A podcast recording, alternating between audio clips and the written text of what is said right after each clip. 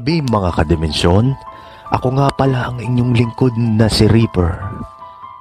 At ako naman si Nightbot. Kami ay maghahatid sa inyo ng kwentong katatakutan at kababalaghan. Mga bagay na hindi maipaliwanag, mga misteryong nais natin hanapan ng kasagutan. Tunghayan natin ang kwento sa gabing ito. Mag-ingat ka sa iyong paligid. Huwag kang pupunta sa dilim. Baka hindi mo na namamalayan. Tinatahak mo na pala ang daan patungo sa misteryong daanan. Halika at buksan natin ang pinto patungo sa Dimensyon. ng takip silim.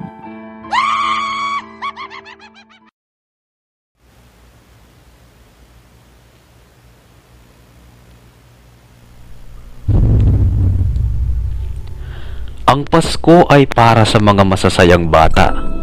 Ngunit, paano kung kilabot ang pumalit sa kasiyahan na ito? Takot ka bang mag-isa sa dilim? Sa mga espiritong ligaw? Sa mga nilalang na hindi maipaliwanag? Mga kaluskos sa dilim na tipong mapapaluha ka na lamang sa takot kapag ito'y iyong biglang nakita at bubulaga na lamang sa dilim. Ngingiti na parang isang demonyo.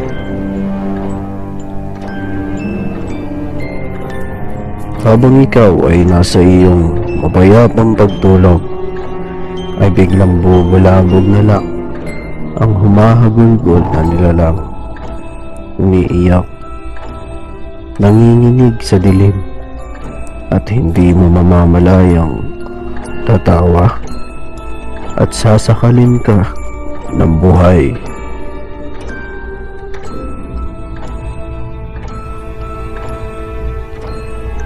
Handa ka na bang mamatay sa takot at harapin ang nakakagimbal na kwento na manlalamig ka sa sindak ngayong Pasko?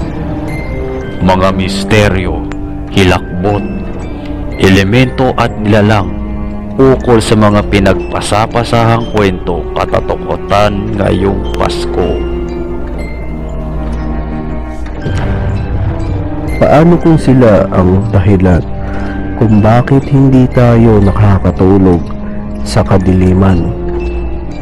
Na sa pagmulat mo'y ingisi na lamang nakaisimbak at papatayin ka ng walang awa. Sino ang maliligtas? Sino ang makakatakas? Ano ang sikreto sa likod ng kwentong ating masasaksiyan? Sundan ng kahindik-hindik at nakakatindig balayibong istorya na hango sa totoong pangyayari't misteryo. Siya sa atin ang dilim, tuklasin ang lihim. Ngayong Pasko, buksan natin ang regalong kwento na nakakakilabot. Ako, si Nightbot.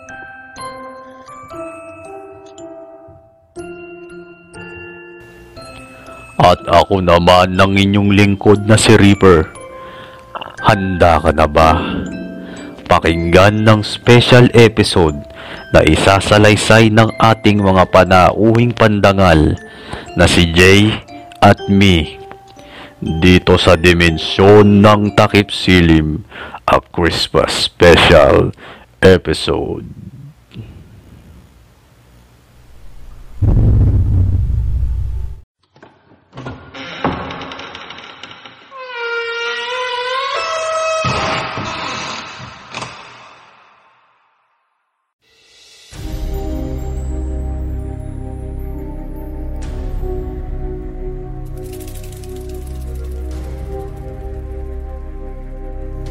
Ang unang yugto ng kwento.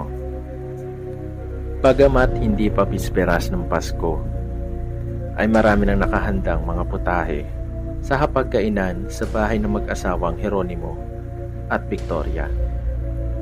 Kasabay nila kumain ang dalawang nilang anak na si Crystal na labinlimang taong gulang at si Onyx naman na halos sampung taong gulang. Kaldereta ang nilalantakan ni Onyx habang si Crystal naman ay ang ginataang hipon. Iha, baka nakakalimutan mo na allergy ka sa mga seafoods. Hinahinay ka lang ng kaunti. Natatawang sinabi ni Heronimo. Patuloy lang sa pagsubo ng hipon si Crystal na parang walang narinig. Meron tayong Benadryl dyan para sa allergy. Hayaan mo na lang mag-enjoy ang bata. Sabat ni Victoria. Ibinaling naman ni Heronimo ang atensyon kay Onyx. Hindi ba dati rin naman ay mahilig din sa seafoods si Onyx? Bakit ngayon parang ayaw na niya? Tanong ni Heronimo sa asawa. Baka nagsawa na. Pabayaan mo na lang. Sagot ni Victoria. Inabutan Victoria ng isang allergy pill si Crystal at dali-dali niya itong sinuko at nilunok. Pagkatapos ay uminom ng tubig. Siya nga po pala, ma'am, dad, pwede ba natin i-invite sa bahay si Santa Claus sa Christmas Day? Baka po kasi makatulong ng malaki yon kay Onyx. Baka po bumalik ang sigla niya. Pakiusap ng dalaga sa kanyang magulang. Tumawa ng malakas si Heronimo na sinundan din ni Victoria. Kaya parang natakot si Onyx at mahigpit na niyakap ang kanyang teddy bear na palagi niyang kasama. Tumanda kami na hindi nakita si Santa Claus na yan, iha. Kaya kung sakaling may kakilala ka, ay papuntahin mo na lang rito sa bisperas ng Pasko. Hayaan ko na lang nakabukas ang pinto para makapasok siya. Tumatawang sinabi ni Heronimo. Tapos na ang lahat sa hapunan at naglikpit na sila ng pinagkainan. Palibasa ay wala silang kasambahay na katulong sa gawaing bahay. Pero mahusay naman si Victoria sa paglilinis. Sobra siyang mabusisi pagdating sa kalinisan. Paulit-ulit niyang pupunasan, pukuskusin, uhugasan, at lilinisin ang lahat ng dumi na kanyang masisilayan hanggang sa maging perpektong malinis ang mga ito. Lumalalim na ang gabi at oras na para sa dalawang magkapatid na nasa magkabilang kwarto upang matulog. Patay na ang ilaw at tanging tumatagos na liwanag ng buwan sa pintana na lamang ang nagbibigay liwanag sa madilim na silid ni kristal. Nang lang may kung anong ingay na nagmumula sa kailaliman ng lupa ang kanyang narinig mga huni ng hampas na mga pagtangis na nagbibigay takot sa natirinting dalaga. Nakatalukbong siya ng kumot na marinig niya ang mga yabag mula sa ilalim ng kanyang kama. Kinalibutan ang buong niyang pagkatao sa takot at hindi maiwasan na siya ay magtaka. Ang alam niya kasi ay bungalo ang kanilang tinitirhan. Ayos lang kaya si Onyx? Tanong ni Crystal sa kanyang sarili. Maya-maya pa ay napuno ng usok ang silid ni Kristal at tila naging ulap sa madilim niyang kwarto. Bumangon siya mula sa kinahihigaan at napatakbo siya sa sulok na animoy isang pusang walang matakbuhan. Doon ay napasanda siya sa pader at dahan-dahan na paupo. Hindi niya maiwasang makalanghap ng makapal na usok. Nakakapagtaka ang biglang naglaho ang takot at pangingilabot ng dalaga at napalitan ng pagkakakalma kalipas ang ilang saglit. Bumukas ang pintuan sa silid ni Kristal. Isang mistulang maitim na tao ang pumasok. May kung anong hawak siyang hinahampas-hampas sa kanyang magkabilang palad na parang isang tanod na may tangan na batuta. Hindi na mapigilan ni Kristal na maipikit ang kanyang mga mata at tuluyan na niyang pahimbing sa pagtulog. Kinabukasan, habang masaya si Victoria na naghahain ng almusal nila, ay kinindatan siya ni Heronimo na may masamang kasamang matipid ng ngiti. Sunod ay nagtungo rin sa lamesa magkapatid upang kumain kahit masakit ang pangangatawan ni Kristal. Kapansin-pansin din ang kakaibang pagkatao ni Heronimo. Kung sa kinahupunan ay sobra niyang ingay at palatawa, ayun ay medyo seryoso at hindi man lang kumikbo. O iha, inumin mo na ito. Iniabot ni Victoria ang isang kulay puti at hugis bilog na tableta kay Crystal. Iinumin na sana ng dalaga ngunit ninais niya muna ang magsisa. Ma'am, para saan pala itong tabletang ito? Tanong niya kay Victoria. Saan pa edi sa PTSD mo? Para sa trauma mo noon, pautal-utal na sagot. Victoria. Naalala niyo bang isang taon na nakakalipas nang muntikan kayong makidnap sa mall habang magkakasama tayo? Nabuti na lang at nakatawag kagad kami ng pulis at natakip ang walang yang lalaking yun. Galit na ikniwento ni Heronimo. Tahimik lamang na kumakain si Onyx habang nakapyapos pa rin sa kanyang teddy bear. Pilit na ginugunita ni Kristal ang pangyayari na banggit ni Heronimo, subalit malabo ang kanyang alaala. Ininom niya na ang gamot na para raw sa kanyang trauma.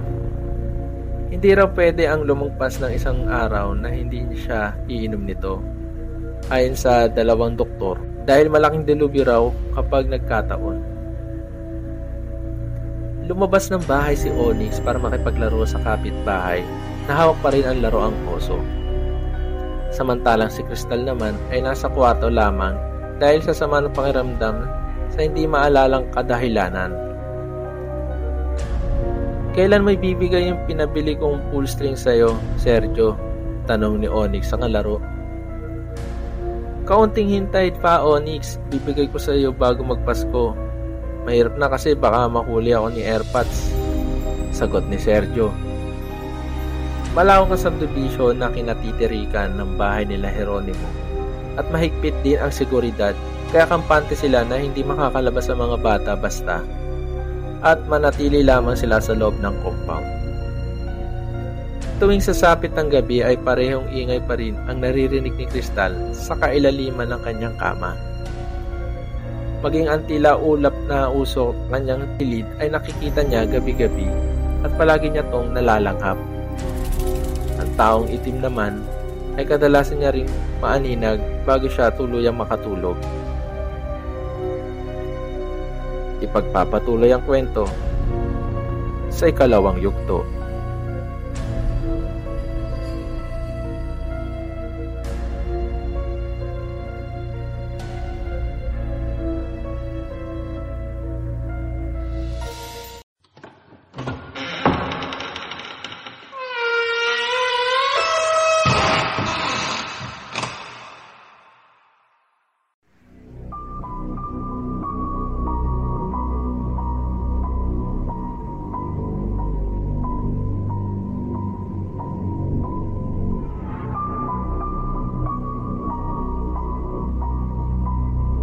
Yun! Yun! Muling nagbabalik. Balik. Ang dalawang kolokoy ng Dimension. Muling bumangon sa hukay. Ay, hindi ah. Bago lang yung ano natin. Yung, kasi late ano eh. Late upload yun eh. Yung Hmm. isang episode natin. Pero, eto. Nandito na uli kami mga ka-dimension. Ayan, medyo nagkaroon lang ng mga munting kasiyahan at eh, kahit papano nakabalik pa rin. Ah, hindi hindi na mawawala to. Lagi nyo, lagi nyo kami maririnig. Medyo ano, medyo magkakaroon ng mga break kasi syempre may mga errands kami sa mga buhay namin. Pero ano, lagi pa rin kaming gagawa ng ano, episodes namin. Yun, siyang tunay. Siyang tunay. Oh, ano, a- ano nga palang bago sa iyo, ano, Reaper? Ayun, eh, kung ano yung huling pagkaka, ano niya sa akin, ganun pa rin, norm. Walang pinagbago. Sana nga eh, kung bata lang tayo, eh, makapamasko-masko man lang eh. Yung Wala eh. yung ating pera eh, alam mo na, dumulas Ah. lang sa kamay. Ano ba? Hindi tag dito. Nakapag Christmas party na ba kayo? Oo eh. Kaso walang ano, walang walang nangyari. Wala din. Ay kami nung ano, nung Abente. Christmas party namin yun. Mhm. Hindi siya totally ano eh, party. Kainan lang talaga eh. Wala kang inuman eh, sayang eh. Ayan, pag mga ganyan, ako, dyan ka magaling eh. Yun nga eh. Pero ano, ang, masa- ang masarap nun, may nauwi tayong, ano, may nauwi tayo sa raffle. Yun, ano ba yan? Mga tipong ano, mga tupperware, ganyan. Hindi. Laki-laki mo naman. Ano- Um, TV. Yun, nakuha mo. Galing mo. Alam mo, wala akong kaswerte-swerte sa mga ganyan eh. Hindi ikaw nakakachambak, ano? Uh, TV tsaka lampshade yun. Ay, naiuwi ko. Maswerte Okay. tayo sa Maswerte tayo sa bunutan kasi andyan si MBS eh, masturbation eh. Humingi ako ng Oh. bas-bas doon eh kung paano makakakuha ng appliances. Ay, kaya naman pala eh. yun. Pakinggan nyo yun. Maraming ano yun. Maraming may tutulong sa buhay nyo yun si masturbation. Oh, yun. Ano, speaking of Pasko nga pala, no, itong kwento natin, ano, Christmas special to sa, sa mga ka-dimension natin, ha, para sa inyo to. Handog namin. Isang Christmas special. Oo nga, malupit yung ano ha, malupit yung narrator ha. Yung suwabe ng Oh. boses ha. si ano yan, si Jay ng TTP. So, yun ano no? Lupit ng kwento natin sa ano, sa araw ngayon no. Oo nga eh. Sa gabi pa lang sa gabi pa lang ito. Oo. Wala na naman tayong sense of ano. Ayun, alam naman natin na Pasko, syempre, pag sinabing Pasko, may mga regalo, mga handaan, syempre, alam natin ang Pasko para sa mga bata. Tama, di ba? Tama, Night- Nightbot? Oo, tama.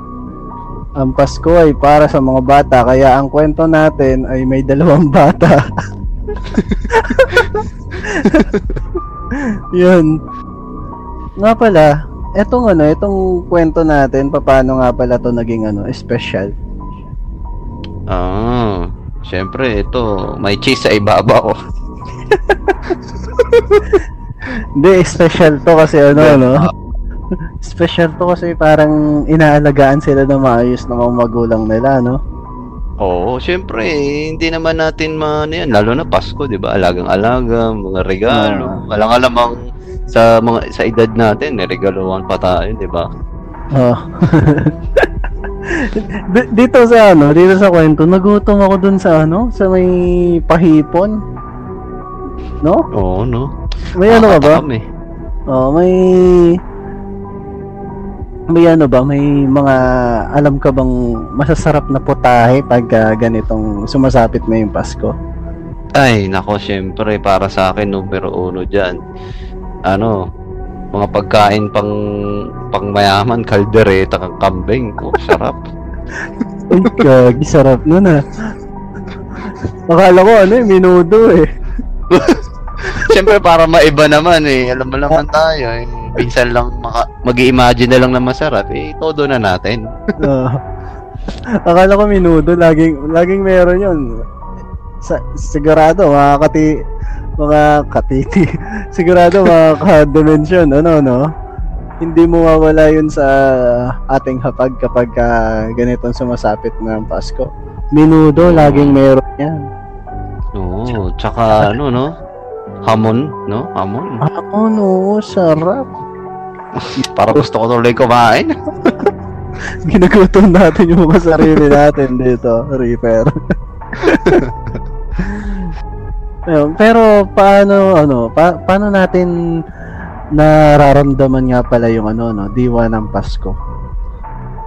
Ayun, syempre, ayan nga, 'di ba? Sa ang diwa ng Pasko, eh, ibig sabihin niyan is pagbibigayan ng kung hindi hindi man sa laki o sa liit ng ano pagbibigay ng regalo, importante is na-appreciate mo tsaka galing sa puso yung pagbibigay mo. Tama. Akala ko ano eh. Yung bonus eh. Syempre kasama na din 'yun. Natutuwa ako dun sa ano eh, sa mga katrabaho ko eh. Lagi nagpapatug, lagi sila nagpapatugtog nung ano, alam mo yung kanta ng Aegis? Oo, gawain din namin yan eh.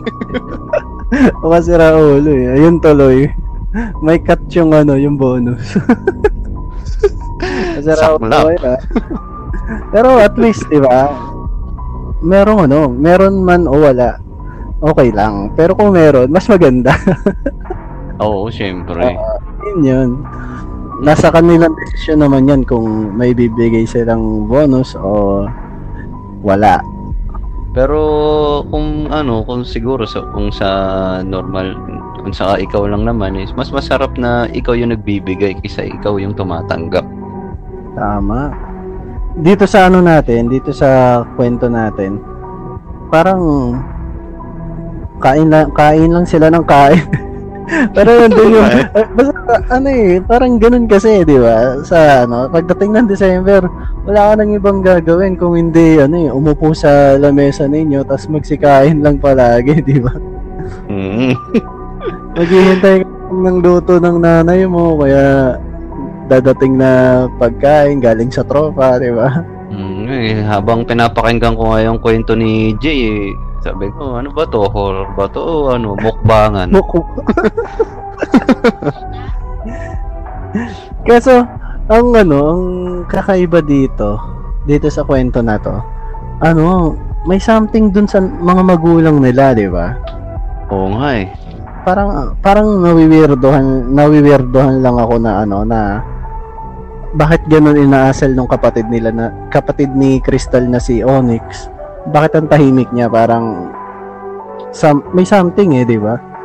Mm, Baka may ano si ano, may baka pipi si Onyx. Uy, pwede, no? Kasi may mga ganun. Oo. Oo. Kaso, bakit, ang dating sa akin ng kwento, ilag siya sa mga magulang niya eh. Tsaka kay ano eh, Crystal eh. Ewan ko lang, Hmm. Something fishy. something, something ano, no? Balansa. Oo. Ito yung ano, ito yung isang tanong ko dito sa ano eh, sa kwento na to. Anong rason kung bakit pinapainom ng gamot si Crystal? At ano yung nakikita ni Crystal sa dilim pagka ano, pagka nakakainom siya ng gamot? Siguro base sa ano eh sa pa ano ko sa kwento ni ni Jay, eh, 'di ba kumakain sila. Nabanggit doon mga hi- yun na nga na, na kwento mo kanina, hipon. Siyempre may mga tao din na may mga allergy sa mga seafood, no? Lalo pag kumain ka ng hipon, mga alimango. Baka ano, baka may allergy si ano si Crystal. Oo, sa seafood. Mm. Mm. May kakilala ako eh, ano eh.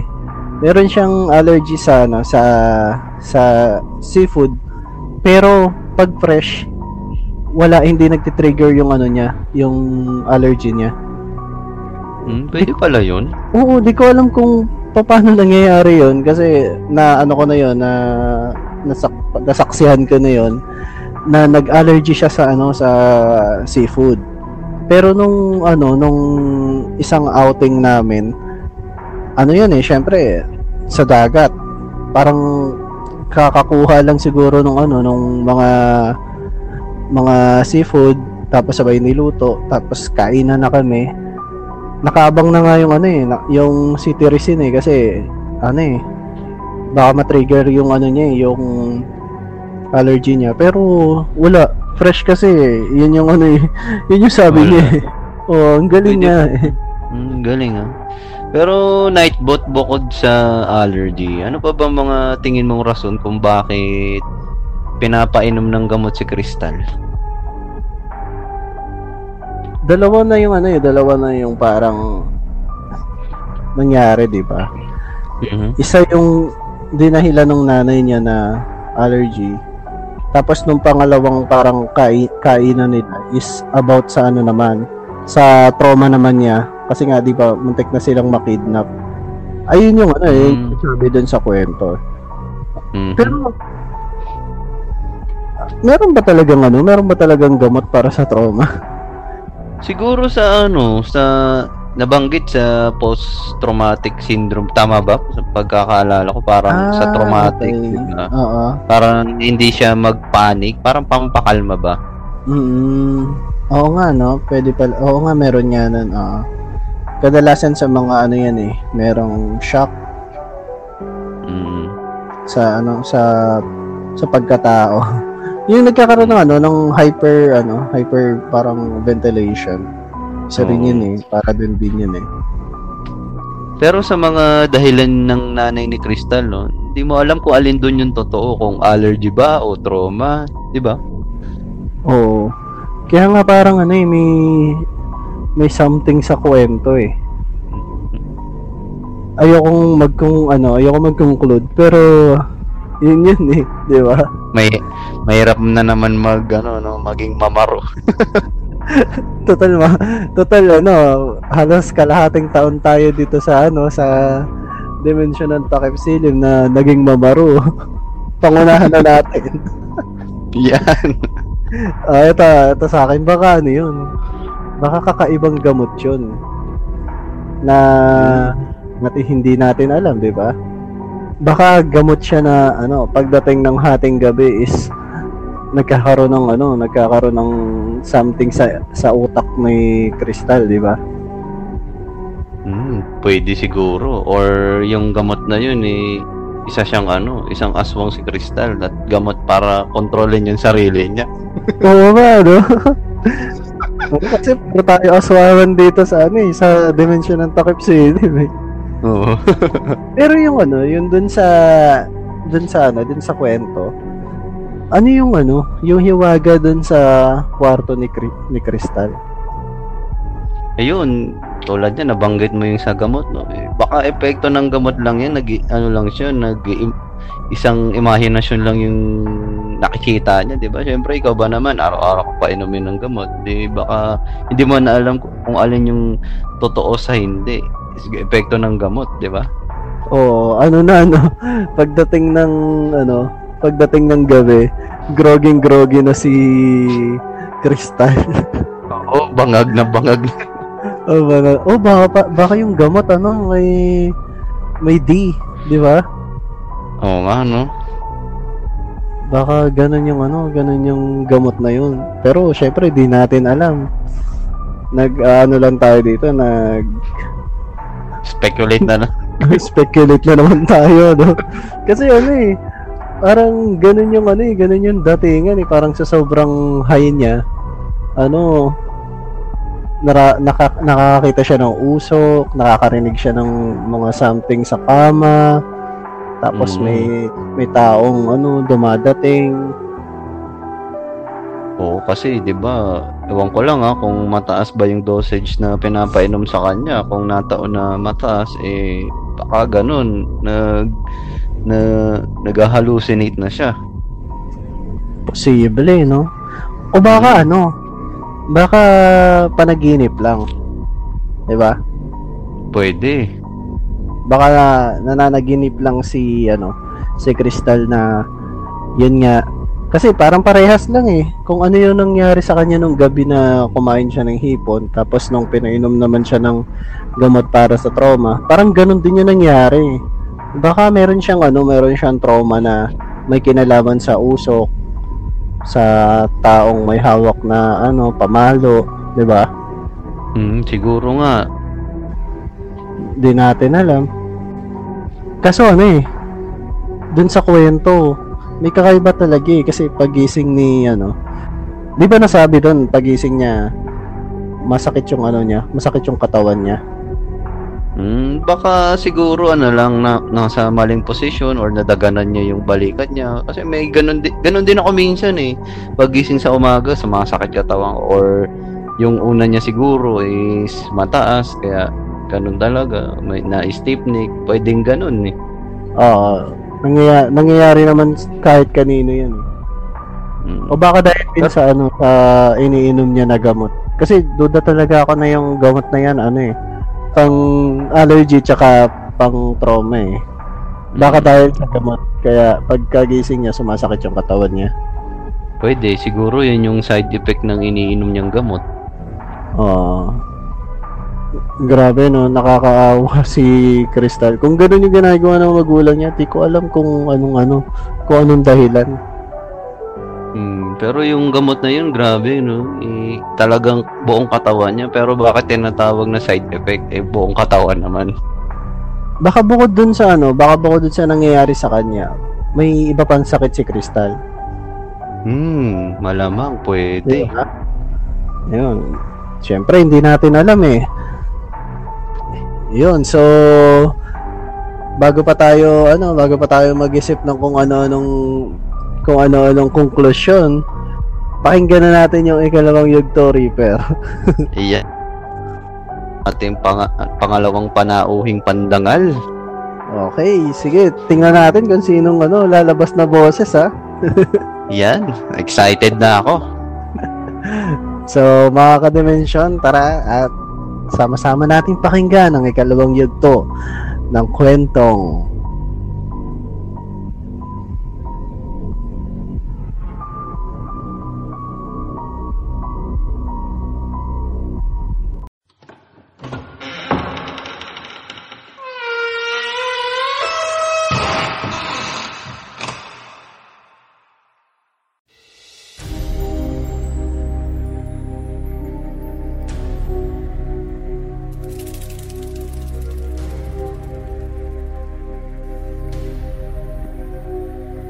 Ang ikalawang yugto ng kwento. Bisperas na ng Pasko kaya naman sobra ang dami ng mga nakakandang putahe sa kapagkainan. Maingay na naman si Jeronimo na nangingibabaw ang boses sa kanilang apat. Mga bata, tulad ng sinabi ko sa inyo ay hayaan naming bukas ni Victoria ang pintuan para sa darating na Santa Claus ninyo. Tumatawang sinabi ni Jeronimo. Tumawa lang si Victoria. Nagsimula na silang lahat kumain at wala sa kanilang kabilang si Crystal ang kumain ng alimango. Bakit hindi ka kumain ng paboritong alimango? Tanong ni Jeronimo. Marami naman po ibang pagkain, Dad. Next time na lang po ako kakain yan. Pero Iha, ibibigay ko pa rin tong Benadryl. Kailangan inumin no. We'll never know what's gonna happen. Paalala ni Victoria. Sige po. Kinuha niya ang gamot at isinubo. Kinalabit si Crystal ni Onyx at may inaabot na Christmas card. Pasimple itong sinilip at binasa si Crystal. Natigilan si Crystal sandali at nag-isip. Napansin niya ang mga mausisang pagsulyap ng mag-asawa sa kanya kaya siya ay ngumiti. Merry Christmas, Onyx! Mom and Dad! Thank you for everything, ika ni Crystal. Merry Christmas din, bumubungis-ngis na sinabi ni Jeronimo. O siya, matulog na kayo kids at bukas na tayo magbibigay ng gift, sabi ni Veronica. Pumasok na ang magkapatid sa kanilang bawat silid. Mula sa pinakasulok-sulukan ng bibig ni Crystal ay binunot niya ang allergy pill na pilit na iinom sa kanya kanina. Nagkaroon na kasi siya ng masamang kutob tungkol sa mag-asawa. Napansin niyang mayroong maskarang di salamin sa ibabaw ng kama. Gasmas ito, pakiwari niya kaya nagmamadali siyang isuot. At tulad ng bawat gabi ay mayroon namang ingay na nagmumula sa ilalim ng kanyang kama. Pinakiramdaman lamang ni Crystal yon habang nakahiga sa kama. Bumulusok na rin ang inaasahang usok ni Crystal at napag-alaman niya na ang air vent pala ay lumalabas. Sampung minuto ang lumipas at nawala na ang usok sa silid. Pumapasok na ang lalaking palaging nasisilayan ni Crystal. Sa pagkakataong iyon ay takot talaga ang kanyang nararamdaman at hindi rin siya nakakaramdam ng relaxation or ng antok. Kinabahan siya ng gusto kaya tinanggal niya ang suot na gas mask para makahinga ng mabuti pagkatapos siya ay nagtulog-tulugan. Isang lalaki nakasuot ng leather gimp outfit o yung kasuotan ng mga lalaking may kakaibang hilig sa pagtatali ang pumasok sa silid ni Crystal. Hawak-hawak ang tila isang batuta na halos kasing laki ng braso ni Onyx. Agad siyang nagtungo sa kama ni Crystal at sumampa siya roon. Naramdaman ni Crystal ang bigat ng lalaki na hindi pa niya nakikilala sapagkat naka-leather nose ito. Siya pala ay laging inahalay. Hinihila na ng lalaki ang kanyang pajama nang mahawakan niya ang malaking batuta sa gilid niya. Isa pala itong malaking dildo at sa magkabilang dulo ay hugis-ari ng lalaki na gawa sa goma pero matigas at may kabigatan. Hinablot ito ni Kristal at ipinalo sa lalaki ng napakalakas dahil sa sobrang galit niya. Nawala ng malay ang lalaki at bumagsak sa kama, ngunit patuloy pa rin na pinaghahataw ng dildo ni Kristal ang lalaki hanggang sa mailabas niya lahat ng galit niya. Tinanggal niya ang maskara ng lalaki at tumambad sa kanya ang mukha ni Jeronimo. Napakahayop mong tao ka. Bakit mo nagawa sa amin to? Nanggigigil na wika ni Kristal. Tumakbo siya palabas ng kwarto para puntahan si Onyx. Niyakap niya ang kanyang kapatid at doon ay unti-unting bumabalik ang alaala niya. Sila palang magkapatid ay kinidnap ng mag-asawa mula sa kanilang ama, isang taon na ang nakalipas. Nakasalubong nila ang isa pang lalaking parehas ang kasuotan tulad ng kay Jeronimo sa kusina. Anong ginagawa niyo? Teka, asan ang kapatid kong si Jeronimo? Nagagalit na wika ng lalaki. Tinanggal niya ang maskara sa inis at bumungad muli ang mukha ng isa pang Jeronimo. Nagbukas siya ng isang bote ng alak at sinimulan niya itong tunggain. Nagulat kayo, no? Ako ang kakambal ni Jeronimo. At oo, parehas namin asawa ang bipolar na si Victoria. Iyon din naman ang gusto niya. Sabay kaming dalawa. Tumatawa nagpapaliwanag si Guillermo. Lumabas si Victoria na may hawag na kutsilyo at hinabol ang magkapatid. Nagtungo sa garahe ang magkapatid at nakita nila ang isang lagusan.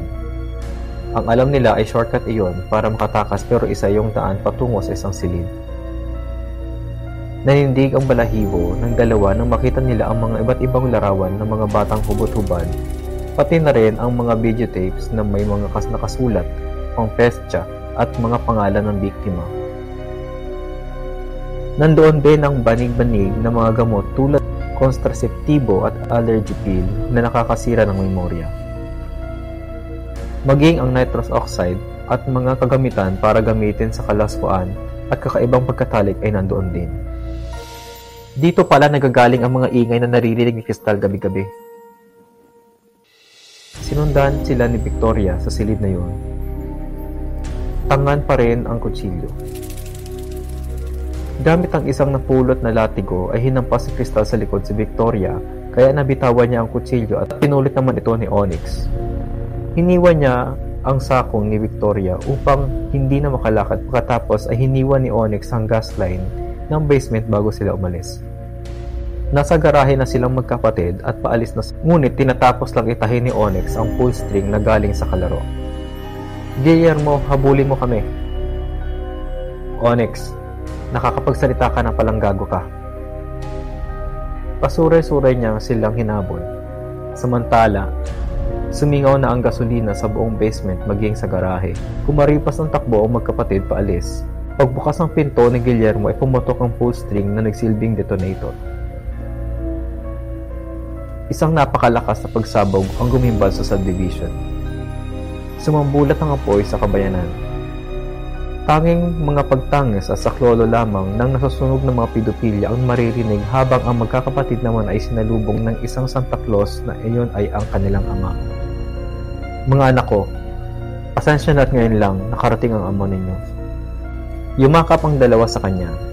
Ang teddy bear ni Onyx ang nagbigay daan upang makapag-usap noon si Onyx at ang kanilang ama dahil isa pala itong communication device. Muling nahagkan nila Crystal at Onyx ang kanilang tunay na pamilya. Nakasama nilang muli ang mga ito sa pagse-celebrate ng isang masayang Pasko. Muli, maraming salamat sa mga nakinig ng kwentong ito. Naway inyong nagustuhan na nakapagbigay kilabot at takot sa inyong mga kadimensyon. At yan ang kwentong Christmas special episode dito lamang sa Dimensyon ng Takip Silim. Ang wakas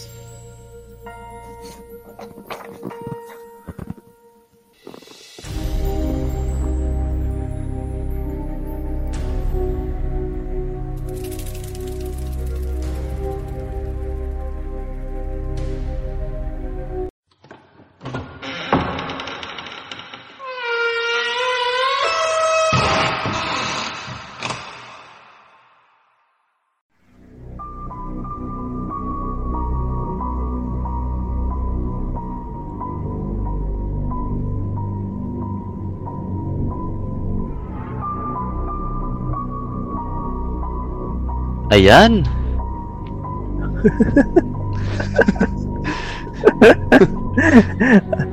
yung yung pagkakaintindi ko ano eh Christmas ano to eh Christmas special edition ay edition episode eh Mm. ano bang title talaga nitong kwento na to Ayan, nalaman na natin yung ano eh, yung pinaka plot twist eh, grabe. sige. Yun. Grabe no? Akala ko talaga mga magulang ni- nila yun. Mm, ako nga rin eh. tapos sa matindi nun kambal pa pala yung ano no? Kakambal kambal pa pala yung may hawak sa Yung- kanila Oo, yung nag nagkukunwaring tatay nila Crystal tsaka ni Onyx, no? Grabe.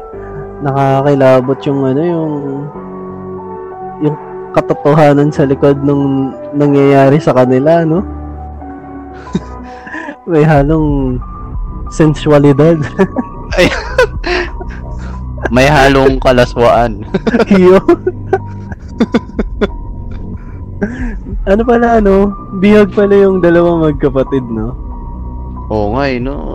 Akala mo sa unang kwento eh, talagang masayang pamilya lang sila eh, na nag na, na nag-aaruga dun sa mga anak nila. Talagang pinapainom pa ng gamot eh. eh yung pala, mga kidnappers pala sila. Siguro ano, yung gamot talaga na pinapainom kay ano, kay Crystal, ano, stimulant. Alam mo ba yan? Yung, yung parang mare-relax ka, parang ganon. Mm. Ewan ko kung tama yun, ha? Correct me if I'm wrong. Pero parang ganon yun, eh. Parang mare-relax ka, eh. Pagdat Kaso may ano pa, eh. May usok pa, eh. Talagang, ano eh, ang tag dito, sinisecure talaga nung ano eh, no? Nung, Oo. nung hinayupak na tatay-tatayan niya yun. Oh, yung mga yung grabe yung tatay-tatayan niya na yung talagang kung magising ka man eh may may pampatulog pa na usok eh. Kung di may epekto yung gamot talagang patutulugin ka eh. Oo. Yung ano, yung naririnig niya na something sa ilalim ng kama niya. Si Onyx ba yun? Posible eh. Kasi parang ano eh, parang may kwarto pa sa ilalim ng kama niya, 'di ba? Na parang sina- sinabi doon na may mga ginagawang something doon sa ilalim. Oo nga eh. Kakaiba rin yung bahay na yun kasi nabanggit bungalo lang yung bahay eh. parang ano eh, no? Ano, cabin in the woods yung dating, no? Mayroong Oo something nga eh. pa sa ilalim. Mm. Grabe yung magpapamilya na yan. ah. Parang may pagka Texas Chainsaw Mas ano, Massacre, mga pamilya ng mga baliw. Oo. Tapos lahat ng lahat ng mga nangyayari na ito, alam ni Onyx. Palihim siyang gumagawa ng paraan para in the future makatakas sila, no? 'Di ba? Mm, tipong gumag ano lang siya, kumukuha lang talaga ng tiyempo. Oo. Kaya pala hindi siya nakikipag-usap dun sa mga yun kasi alam niya na ano, na mga masasamang tao yung mga nandun. Mm. Pero base sa kwento no, nakita ni Crystal na yung lalaking nandun sa dilim is talagang napatunayan na yung tatay-tatayan niya. Kaya nabanggit sa kwento parang may bato tayo, no? Ano kaya yun, no? Pero, nabanggit parang ano eh. Parang parang dildo daw eh. Ano ba yun? Yung dildo, ano yun? Pokemon yun eh. I choose you. Sa mga ka-dimension natin din nakakalam ng dildo, ah, ano to, isang uri ng sex toys to. sex toy to. Yan. Yan. Yan. Kung gusto nyo ah kung gusto nyo malaman kung ano itsura nito ano sa actual is punta lang kayo sa recto at kaliwat kanan tingin-tingin kayo ay makikita nyo na sa daan nyo. pero pero hybrid yung ano, ah. hybrid yung gamit na dildo nung ano, ah, nung tatay-taya nila. Oo. Kabilaan yung ano eh. yung, yung ulo. Oo, kabilaan yung ulo eh. Kadalasan yung ano, yung mga ganyan, merong ano eh. Merong hawakan na dalawang ano eh, dalawang balls. Oo nga. Baka ano yun, pag sa mga ano, sa sa pag parehas babae, ganun. Ah. O, di ba? Kunyari, hindi ko alam. Hybrid nga. Kuwawa naman si Crystal, no? Oo. Di ba? Kaya pala, ano, no, yung pala yung dahilan kung bakit sumasakit yung katawan niya pag gising niya sa umaga. Oo. Kasi pagkapagod na yung isang ulo, yung isa namang tuyo yung gagamitin. ano ba na pinag-uusapan natin na rin? Horror ba to o ano? Ah, ano na, na, naintindihan ko na. Yung pinapainom na, ano, yung pinapainom na gamot, para ano, para makakalimot si, ano, si Crystal. Mm, tama. 'di ba? Para makalimutan yung past. Pero may ganun palang gamot, no? Oo, siguro kung may ganung ano talaga, yung mga sawi sa pag-ibig, nako. Mabenta yung gamot na yan. 'Di ba? Para makalimutan yung mga nangyari sa ano, nakaraan. Pero yung ang side effect nga lang, yung sakit nandun pa rin. Ouch. yung ano, yung sakit ng katawan. Oo. Yun yung side effect. Pero ano, nakakaawa talaga yung nangyari din sa ano, magkapatid, no? Pero buti na lang ano, buti na lang dalawa sila.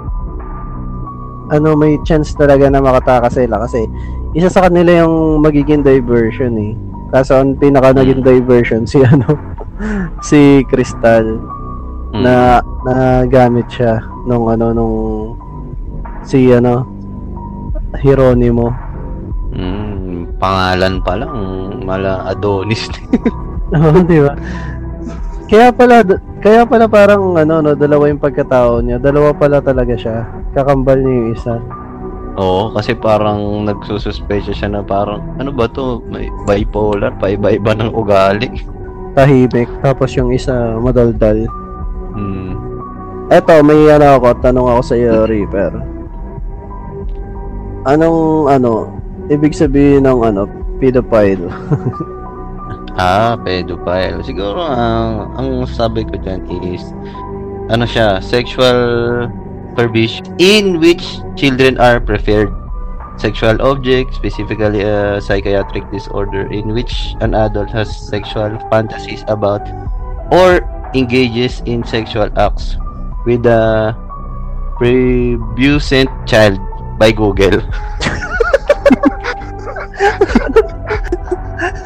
Ready ka? Kala mo, galing sa akin yun ha. Ah. Tat Nag-English bigla to ha. Pero ang ano niyan, kung natagalogin natin paikliin, is ano to, ah psychiatric order siya na may pagka ma, ano mahilig sa bata na in terms of sexuality na pagiging parang ah sabihin na natin siguro pagdating sa mga pornographic mga ganyan Hmm. Ano siya na batag dito? Ito yung mga tao na mahilig nga sa bata. Tama nga yung sinabi mo.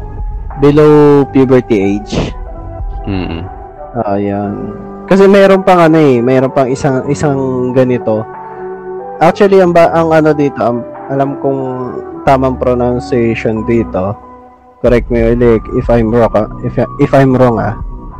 Ano, pedophilia. Pedophilia. yan Yun, Mm. Meron pang isang ano to, yung hebephilia naman. Mhm.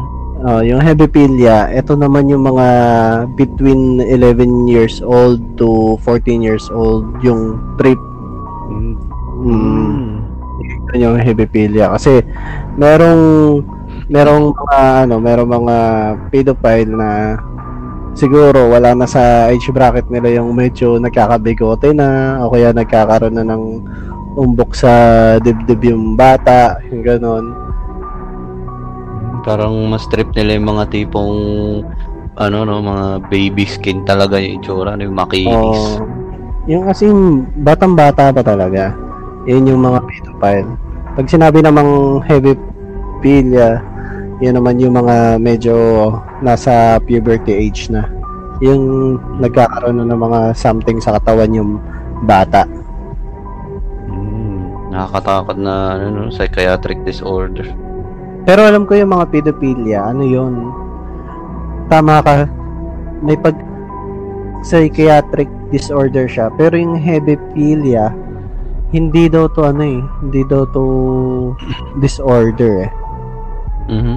Oh, baka ano 'yan, siguro yung attraction niya is more on sa mga medyo ano, medyo below hindi, hindi naman siguro alanganin na parang sobrang batang-bata. Siguro mga mas gusto niya yung mas mas younger yung age na mag- magiging karelasyon niya. Siguro in terms naman siguro sa mga ah sabihin natin mga sexuality, hindi ganun yung pag-iisip ng mga ang tawag doon. Hepe, ano? Hebephilia. Siguro red kung sinasa yung sa sinasabi mo na hindi siya psychiatric, psychiatric disorder, siguro gusto nila mga karelasyon nila mga ganyang age, yung 11 to 14. Pero Hmm. iba siguro sa pedophile siguro may may pagkaano kasi yun eh, talagang psychiatric disorder yung nabanggit mo nga kanina. Hmm. Kasi ano yun eh. Wala nang wala nang matino siguro ang tao na papatol sa sobrang bagets, di ba? Meron, meron akong alam pero ayoko magbanggit eh, kasi medyo sensitive. Medyo sensitive kasi. Ah, yan. Kaya siya hayaan na natin sila. Mm, hindi tayo ano, hindi, wala hindi tayo specialista specialista sa mga ganyang bagay. Ah, mga mamaro lang tayo. Mm. Eto, may ano ako. Yung laruan ni ano ni Onyx. Mhm, yan yung malupit eh, no? Di ba? Yung ano yun, yung teddy bear, grabe, akit kahit ako nagulat din ako na ano pala yun, no?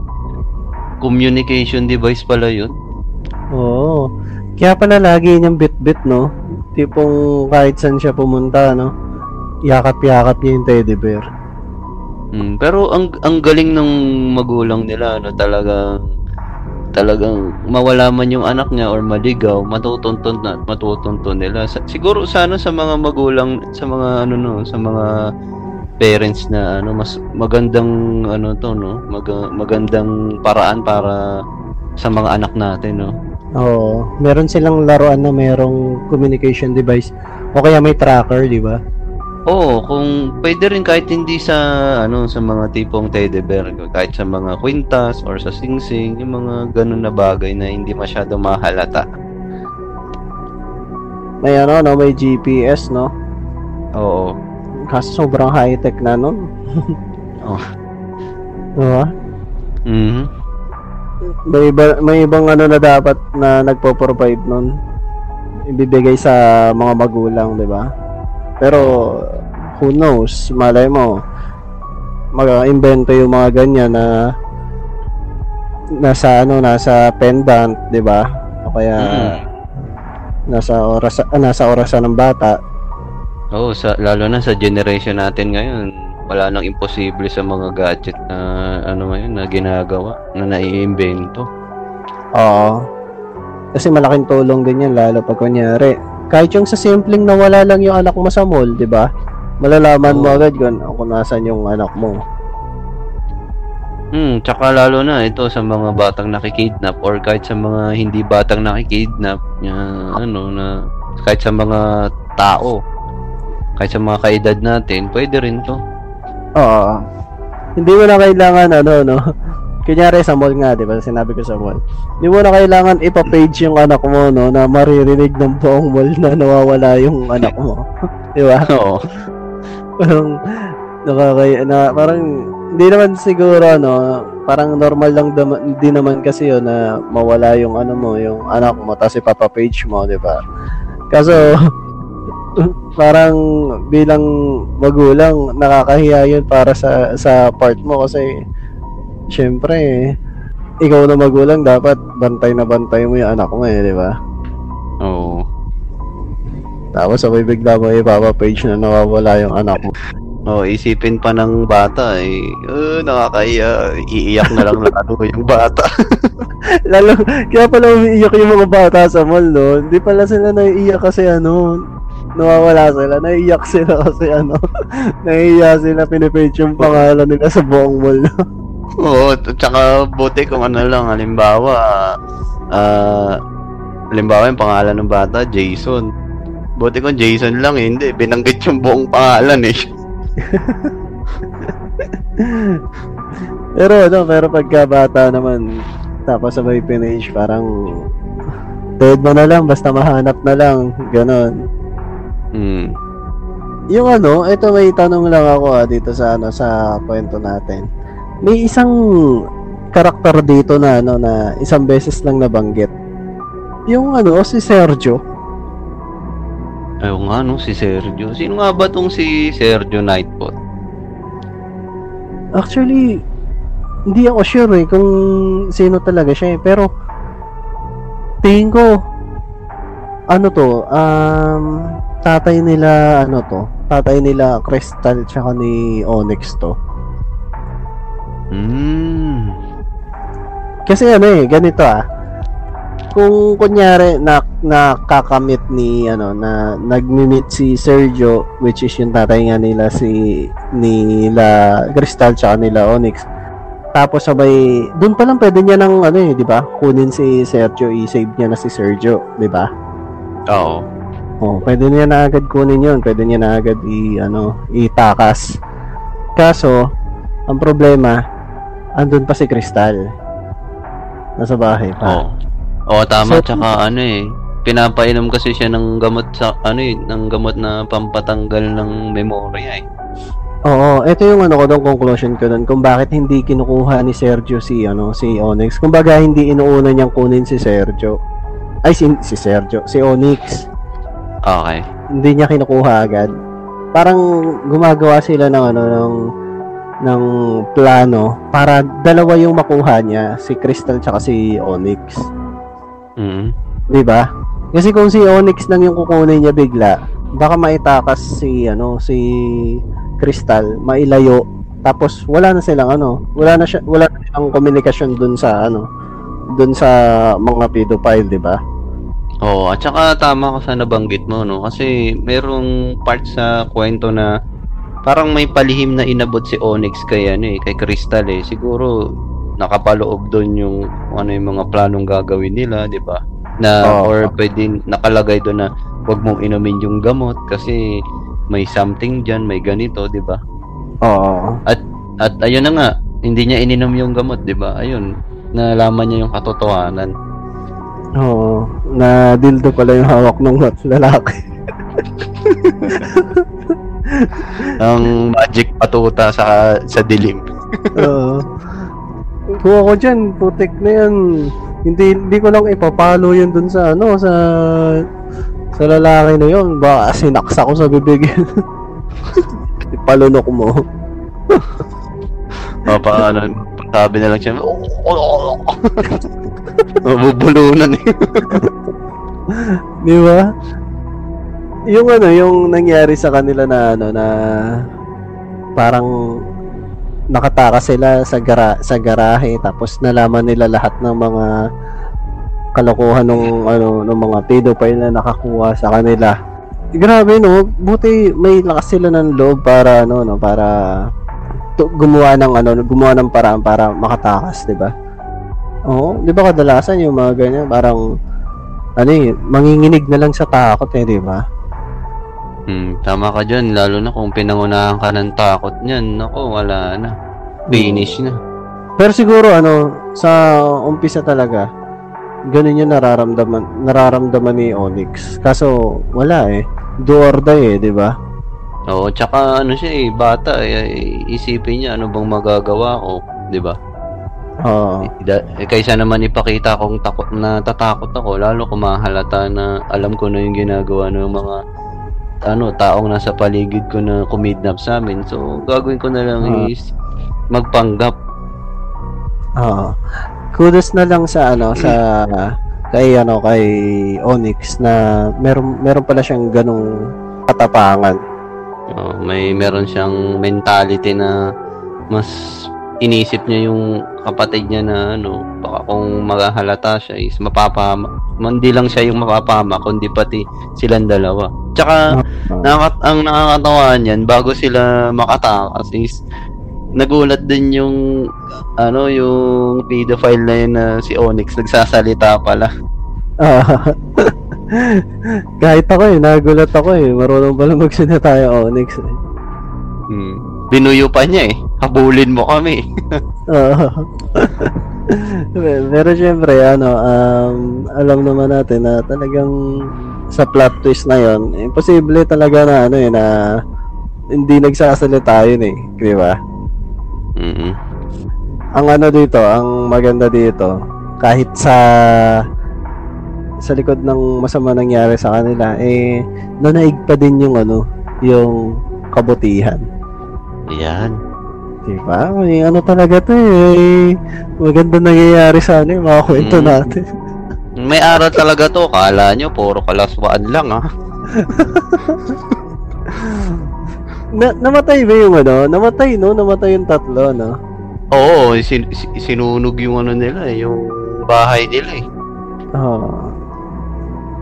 Baga ano, baga kahit pa paano nagawa nila ng hostisya yung, yung nangyari sa kanila. At saka hindi lang yung sa kanila, yung sa mga dati pang nabiktima nitong mga pedophile na to. Oo.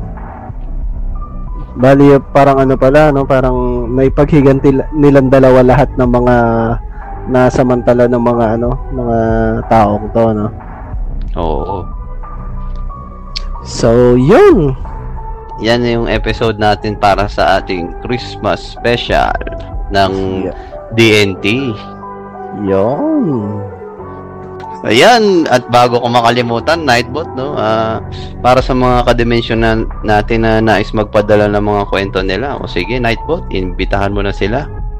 Yun. Sa mga gusto mo magpadala ng mga kwento dito sa dimensyon ng Takip Silim, eh, marapat lamang na bisitahin ang a na bit.ly slash titcallnet or bit dot ly slash ttcolnet yan. Dyan makikita ninyo ang mga ibang programa ng TT Callnet which is yung TTP, Tayo Tayo Podcast at ang Kupalaran ni Masturbation. At ang Dimensyon ng Takip Silim. yan tsaka maraming ganap dyan basta may may laro pa nga dyan eh. hanapin nyo na lang medyo malawak yung Mm. website na yan Oo, at saka tumatambay din kami dyan sa chatbox at malay nyo, sa mga su- ibang araw eh, magkatagpuan tayo dyan eh, kwentuhan tayo. Ah, sa year ending natin lahat ng mga lumabas na pangalan sa ano. Shoutout natin lahat ng mga bumisita doon. Yung mga mga pangalan na nandoon, isa-isahin natin, Yan. lista natin. Oh, yan. At saka nga pala, ano, ah, Nightbot, ah, meron pala tayong pa-sorpresa sa mga kadimensyon natin, no? Meron meron na meron na kaming ano, merch. Uy, Yan. ano ba? Wala akong ano. Oo. Wala akong At- maliit. Hindi, joke lang. At yun, at kung kung kung gusto niyo umorder is saan makakapunta is yun din, punta rin kayo sa official website namin. Ah, nandyan yung mga designs, tsaka kulay ng mga t-shirt, tsaka may jacket ako nakita eh nung ano nung bumisita sa website natin. At pwede rin kaya yung ano no, yung tulad niyan, yung mga kadimensyon natin na nagpapadala ng mga ano, mga drawings nila. Pwede nating gawing ano yan, pwede nating gawing t-shirt, 'di ba? Oo, pwede. Lalo na yung mga magaganda yung graphics. Oo, ipipiliin namin yung mga Ah, pili na lang tayo dyan. Oo, tapos sabay ilagay natin yung ano, yung kung sino yung creator. Ilalagay natin. Di ba ganun sa mga ano, painting? May mga Oo. pirma sa gilid. Ayun, pwede yun. Di ba? Mm.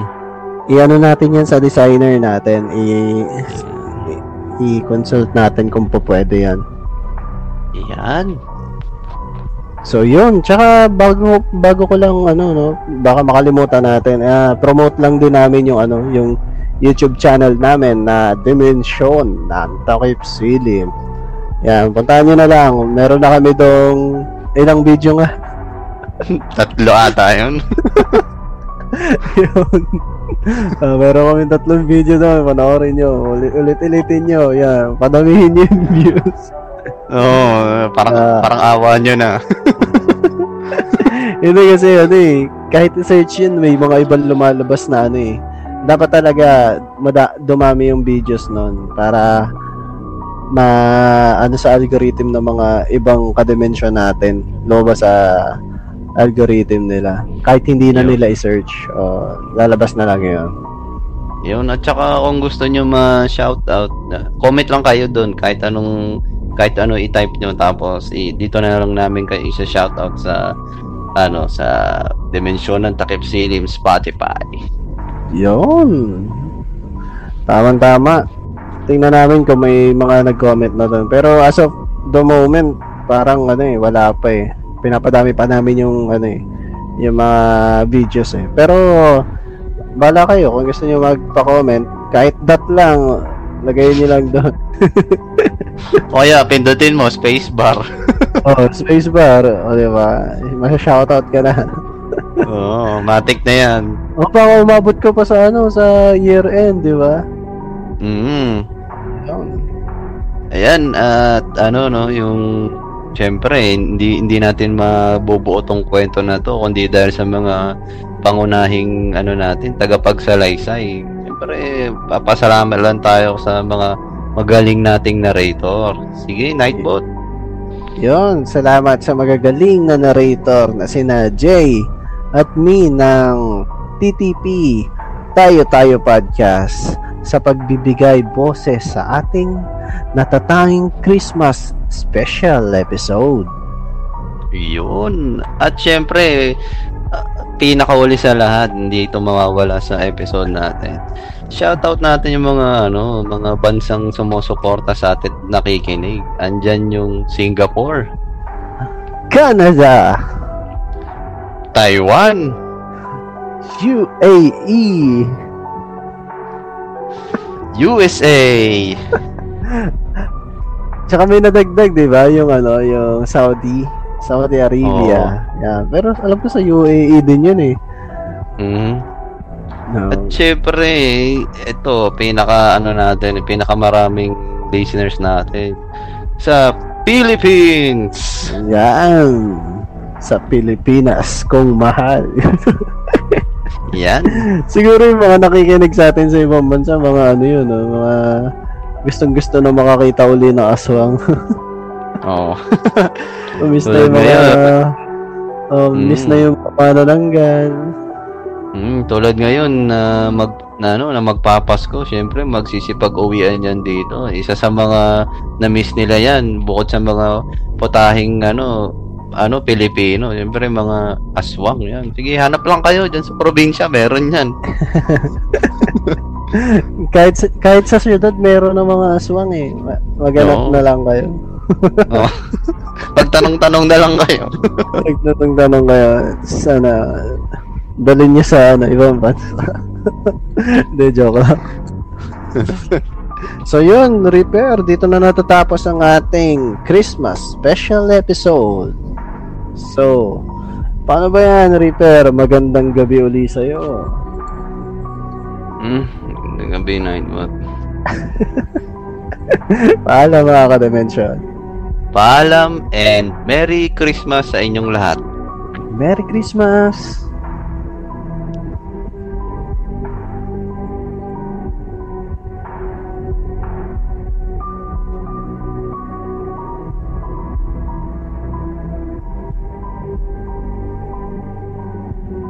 At ayun, dyan natatapos ang ating kwento. Abangan nyo ang mga susunod naming kwento na aming isasalaysay. Sana'y nagustuhan nyo ang kwento sa gabing ito. Muli, ako ang inyong lingkod, Nightbot. At ako naman si Reaper na nagiiwan sa inyo ng babala. Mag-ingat ka sa iyong paligid. Huwag kang pupunta sa dilim. Baka hindi mo na namamalayan. Tinatahak mo na pala ang daan patungo sa Dimensyon ng takip silim.